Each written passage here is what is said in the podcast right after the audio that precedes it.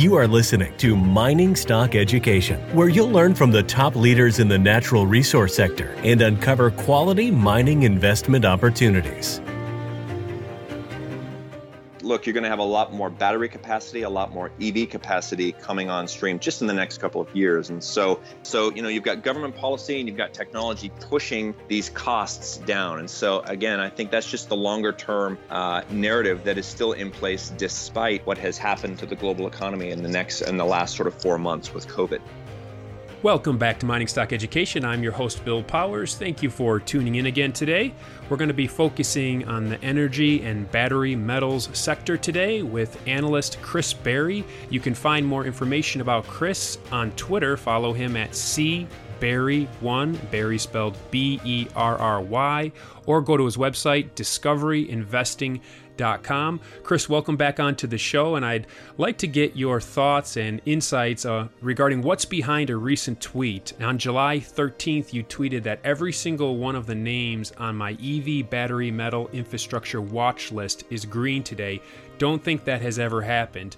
What do you mean when you say that? Well, it was rare and unprecedented. By the way, thank you for having me on again. I appreciate the opportunity, but you know, look, I have a watch list of, I don't know, maybe 20 or 30 names, and some of them are mining plays, you know, lithium, cobalt, a lot of the regular candidates I think we all know and love. But I also look at battery plays, I look at cathode plays, and even some, you know, oil and gas companies. So it's really more of an energy watch list and an energy infrastructure watch list. And for whatever reason, yesterday, you know, everything was green. And I think a lot of it has to do with just the amount of liquidity sloshing around in the equity markets overall. I mean, obviously, you know, yesterday, Tesla exploded to, I think, about a $350 billion market cap by about noon. And to put that in perspective, I mean, that is larger. That $350 billion is larger than about the next 5 or 6 automotive manufacturers combined. So, you know, I think there's you want to be really careful when you see things like that, because I think there is sort of hype and froth in the market. But also, I think it's a realization that, you know, when you look at what governments globally are doing in terms of getting behind this concept of a Green New Deal and green infrastructure, there is political will, and there is now obviously a lot of capital behind these ideas. And so, you know, I think that's one of the reasons why, despite a lot of the doom and gloom that we've seen in the battery metal space over the last, say, year and a half, there's really, I think, defensible reasons to be optimistic going forward over the course of this next, say, 3 to 5 to 7 years. Chris, in our last conversation earlier this year, we talked about Tesla. And one of the things we focused on in that conversation was how it's almost like Tesla was driving the lithium price. I just pulled up the one-year chart of Tesla, and it's up 6.5 times in 1 year. I mean, is there any more commentary or insight that you can give us on this, or is this one big fat bubble? I think you know, it's a little bit more nuanced than that. I mean, obviously, again, for a company like Tesla, that's clearly the market leader in terms of EV sales and EV growth. I mean, only probably to be challenged by some of the Chinese players like BYD, for example. You know, they are deserving of a premium valuation in that space. Again, I think the challenge is when you look at the product or the products that Tesla produces, you get sort of a sense of the future and get a really sort of optimistic view and maybe can justify a certain valuation. But then you look at the, you know, the balance sheet and the cash flow statement, and it becomes much more problematic. So, you know, Tesla is years ahead of, I think, most of its automotive peers with respect to sustainable transportation, but of course, just battery technology as well. And so, you know, one of the other things that Tesla has announced, I think on September 22nd, is their Battery Day, which I'm really looking forward to, because I think they're going to come out with some really, really interesting ideas around, you know, the million-mile battery, for example. That's something we're hearing a lot more about these days. I'm not sure if that's necessary, to be honest with you, because you're getting to a point now where a million-mile battery would outlast the car, and I'm not sure how you know, useful that is at the end of the day. But again, you know, with respect to the batteries, you've got to bring the cost down if you want to make EVs a reality. And that is obviously continuing to happen. But, you know, nevertheless, coming back to your original point around Tesla and the valuation, look, it is obviously overvalued, and there's a lot of volatility out there, but they really are, let's just say, the Western market leader in the EV space, and because of that, I think they are sort of deserving of a premium valuation. Although I'm not sure where it stands today is that exact valuation. How has this over the last 4 months, the COVID crisis, how has that affected the trend in EV adoption? Well, look, it brought, EV adoption, and you could sort of lump that into what's happened with the global economy. COVID has brought everything sort of in March and April to a screeching halt from a production perspective, and obviously the automotive business was not immune to that. I think when you look at what has happened to the EV space, so let's just say the broader battery metal space over the last not just 4 months but last year, you have the U.S.-China trade war, which I think is going to continue unabated, despite who wins the presidential election here in the United States in November.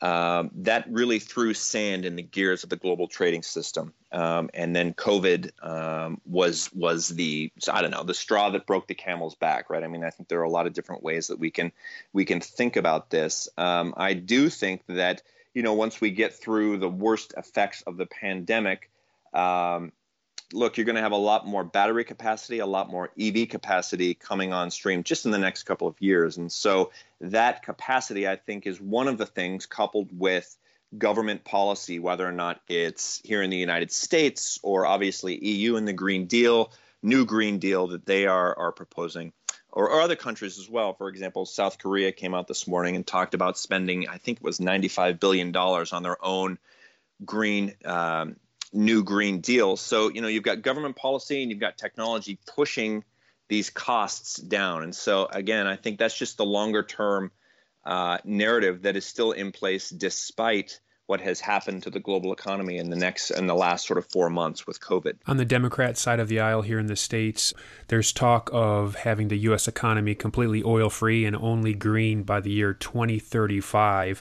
What are your thoughts on this proposal? Yeah, look, I think it's hopeful, but I think it's nonsense. Look, even during the worst sort of at the worst point in time here in the United States, when COVID was, I think, really sinking its teeth into the economy and we had shut almost everything down, the global economy in particular still used 70 million barrels a day of oil. Okay, and this is a global economy that, again, was roughly at a standstill for a period of time. So, look, I'm hopeful that over the next 15 years we can perhaps minimize fossil fuels, whether or not it's in transportation or some of the other sectors. But I would be a little bit skeptical to think that, we're at sort of zero fossil fuel use in the next 15 years. I just think that it's too intertwined in too many aspects of the global economy. Do you think that the economy will ever 100% move away from oil? Sure. The question is, what's the probability of that happening and what's the timing?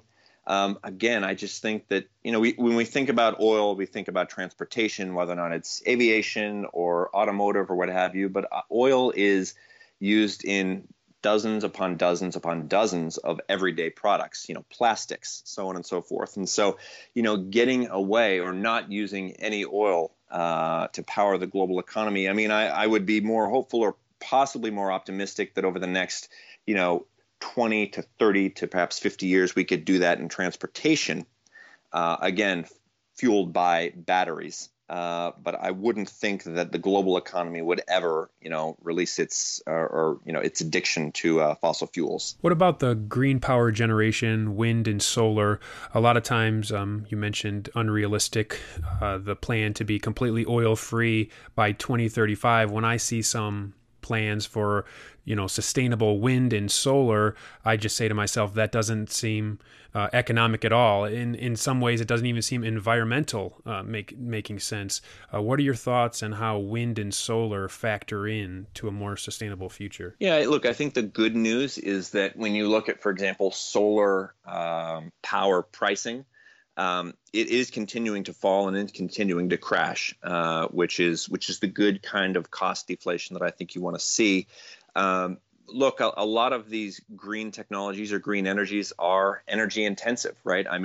Think about you know, how much you need with respect, how many literally tons of rare earths you would need for a single large wind turbine.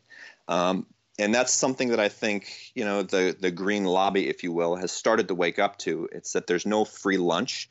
If we do want to build a more sustainable economy with respect to how energy is generated and stored and utilized, it's going to take a lot more with respect to raw materials. So, you know, I do think you want to be looking at, for example, you know, just to talk about how we get there. I mean, obviously there are mining technologies on the lithium side, for example, that use less water, use lower evaporation ponds, if any evaporation ponds at all, and they look like they are going to be cost competitive going forward. I'm, of course, referring to direct lithium extraction technology. So, you know, I guess my view, to bring it back to your original question, you know, how do we get there? How do we get to a more sustainable economy powered by wind and solar and backed up by batteries? It's going to take a leveraging of some of these next generation technologies, again, around lithium extraction, around some other of these different types of technologies to really get us there and lower the overall costs.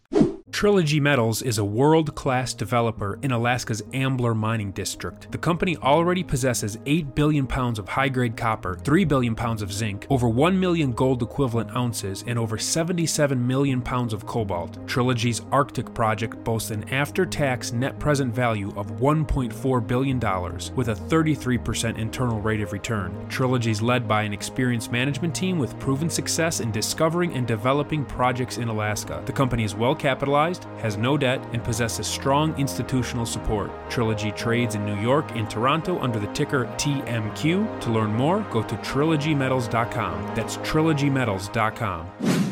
Many proponents of nuclear energy point out that the wind always doesn't blow and the sun always doesn't shine. Therefore, the most secure and consistent baseload generation is nuclear. So would you agree with those that say we do not have wide-scale electrical vehicle adoption unless we have nuclear? It depends on battery technology, you know, really more than anything else. I mean, there are pros and cons to every source of energy.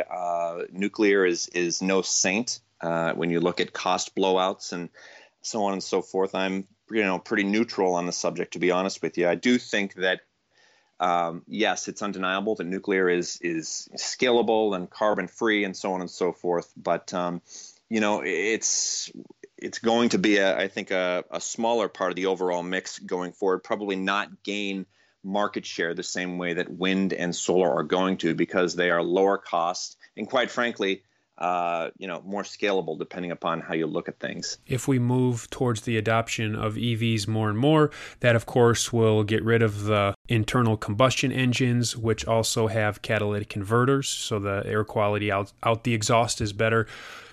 With that in mind, do you have any forecast or thoughts on palladium as a commodity and where the price of palladium might go? You know, I don't have any specific forecasts on palladium per se. I would want to point out that, you know, we're all excited about electric vehicles, and we can, you know, if you're a believer, you can see this happening, whether or not it's in fleets or, you know, just light duty vehicles. But, you know, even if you get to a situation, say by, you know, 2028, so 8 years from now, and you've got 10% or 12% electric vehicle penetration globally, you still got 88% internal combustion engine penetration. So, you know, it does presumably put a dent in palladium demand, but by no means does this mean that palladium is going to crash through the floor because a major end use in catalytic converters is not there anymore. So, you know, that is one of the other things I think you want to keep in mind as you're trying to balance, well, you know, what's going to happen with palladium or silver or lithium or any of these metals used in transportation. As the automotive business grows sort of overall, you know, I think it stands to reason that outside of recycling technologies, there's still a very viable future for palladium demand across the automotive sector. I'd like to get your thoughts on copper. Copper is now closing in on that $3 a pound again after it sold down to about $2.10 a pound in the mid-March sell-off. What do you think is behind this rise in the copper price? I think it's you know, Fed-induced liquidity in the markets. I think it's, you know, to varying degrees, economies coming back online. I think it's production challenges in countries like Chile. I think, you know, with a little bit of a supply pinch, and I think it's speculation. I'm not convinced that, you know, copper deserves to be trading at $2.90 a pound today, just solely based on global demand. When you sort of look at some of the largest economies in the world, whether or not it's China or the United States, and you look at unemployment, you look at spending, you look at industrial production, the data looks a little bit iffy. And if we assume, as many people do, that copper is, you know, it's got its PhD in economics or whatever people say, I'm happy that it's where it is, you know, at $2.90 a pound. But I think I don't think it's demand driven. I think that there are a number of different forces here, and I'm just not sure, quite frankly, how sustainable they are to keep copper at the current levels that it's at right now. With the trend of electrification, we of course need copper, and EVs, I believe, use 5 times or more the copper. I don't remember exactly, but it's something like that. So with those things in mind, are you long-term though, over multi-years, would you be considered a copper bull? Absolutely. And to go back to your original question, it's, again, it depends on, you know, what you're looking at from an automotive perspective. But for light-duty vehicles, you need about 3 times as much copper in an EV as you do in a traditional internal combustion engine. So, you know, again, you get to a point where, okay, well, what does it take to bring a new copper mine on stream? I mean, you know, a lot of people in the lithium world get upset or get nervous when you're talking about, oh, we need $500 million for, you know, 25,000 tons of lithium carbonate. I mean, a new copper mine will run you into the billions of dollars. Okay. And that of course takes time, and you have to work out the kinks and so on and so forth. So, you know, I'm very comfortable long-term with $3 copper. Obviously, you know, what has happened to the global economy, the effects of this pandemic are still being, again, I think when you think about, all the investing around green infrastructure, you know, right at the center of your, I guess, target in terms of metals that you really like in that respect. Chris, before we conclude, can you give us some of the key points that we should know about lithium and the lithium supply chain right now on the other side of the outbreak of the COVID pandemic? Yeah, I think that, you know, look, I mean, the lithium price did nothing for a number of years up until about 2016. And then it was a mixture of Chinese investment and Tesla and this belief that, you know, batteries were going to get cheaper faster, and that took lithium carbonate pricing from, say, $6,500 a ton to about $20,000 a ton in 2018. And today we're back sort of, we've done basically a round tripper where we're back around $6,500 a ton. Again, that's a very rough number. One of the challenges with lithium, of course, is that there's no single price. But, you know, I think some of the major issues with lithium right now, the industry is dealing with oversupply. By my numbers, there are around 6 months of what would be termed LCE, lithium carbonate equivalent supply, swimming around in the market. And that is being compounded by the fact that existing producers are continuing to add supply to the market. So, you know, we have to chew through the excess supply that is out there in the market right now before we can get to a point where, okay, the market equilibrates and we're going to start a new bull run. I guess my own view is that I would not expect to see structurally higher or trending higher lithium pricing before 2022. Okay. The good news is, and again, as I mentioned this before, whether or not it's here in the United States, China, South Korea, almost any number of countries, of course, the European Union, these governments are fully behind this green growth narrative. And that is, I think, bolstered by ESG mandates that companies are going to have to, you know, follow through on. So look, I mean, it's going to be, I think, a quiet in some respects, you know, year in 2021, but I'm quite optimistic, in particular on lithium, from, say, 2022 going forward. Chris's website again is discoveryinvesting.com, and I'll also put a link in the show notes to Chris's Twitter feed if you want to follow him there and see what he's thinking on a day-to-day and week-to-week basis. Chris, I really appreciate you coming on today's show and providing an update regarding the battery sector. Enjoyed it. Thanks for the opportunity.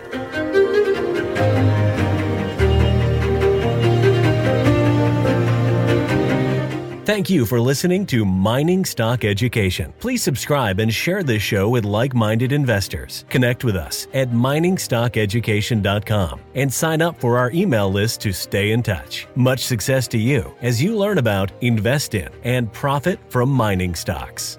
The mining business is one that generates gigantic wealth. You know, a good drill hole that converts might cost $50,000 or $100,000, and it might discover something worth a couple billion. There is no sector that I know of that has offered up as many predictable circumstances where there was the possibility, certainly not the certainty, but the possibility of 10-for-1 returns, as there is in small cap and micro cap mining stocks. Concomitant with that, if you don't do the work, or even if you do the work and don't discipline yourself on the sell side, there are very few places in the world where you can lose as much money as quickly as in mining stocks too. I just started to study up on mining stocks, and I just became fascinated because this is such a tiny sector and it's so volatile that either you could do really, really well, or you could pretty much get blown out of the water really quickly. The mining sector is a very risky sector. It can take your money very, very quickly. Don't fall in love with stocks. Don't be overly confident, and just do your work as best you can. Do your very best, but don't fall in love and don't get too overly confident, because that's a recipe for disaster.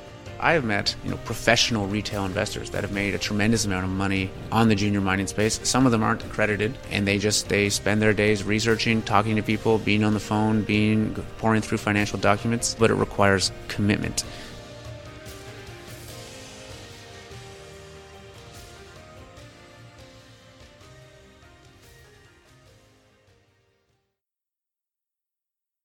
This podcast is for informational purposes only and is not to be considered personal legal or investment advice or a recommendation to buy or sell securities or any other product. We make every effort to be accurate, but the information presented is not to be considered infallible. It may contain errors, and we offer no inferred or explicit warranty. If personal advice is needed, consult a qualified legal, tax, or investment professional. Do not base any investment decision on the information contained on miningstockeducation.com, our podcasts, or videos. Make sure you always conduct your own thorough due diligence before investing. Realize that we may hold equity positions in or be compensated by some of the companies we feature, and therefore are biased and hold an obvious conflict of interest. For our full disclaimer, please visit our website.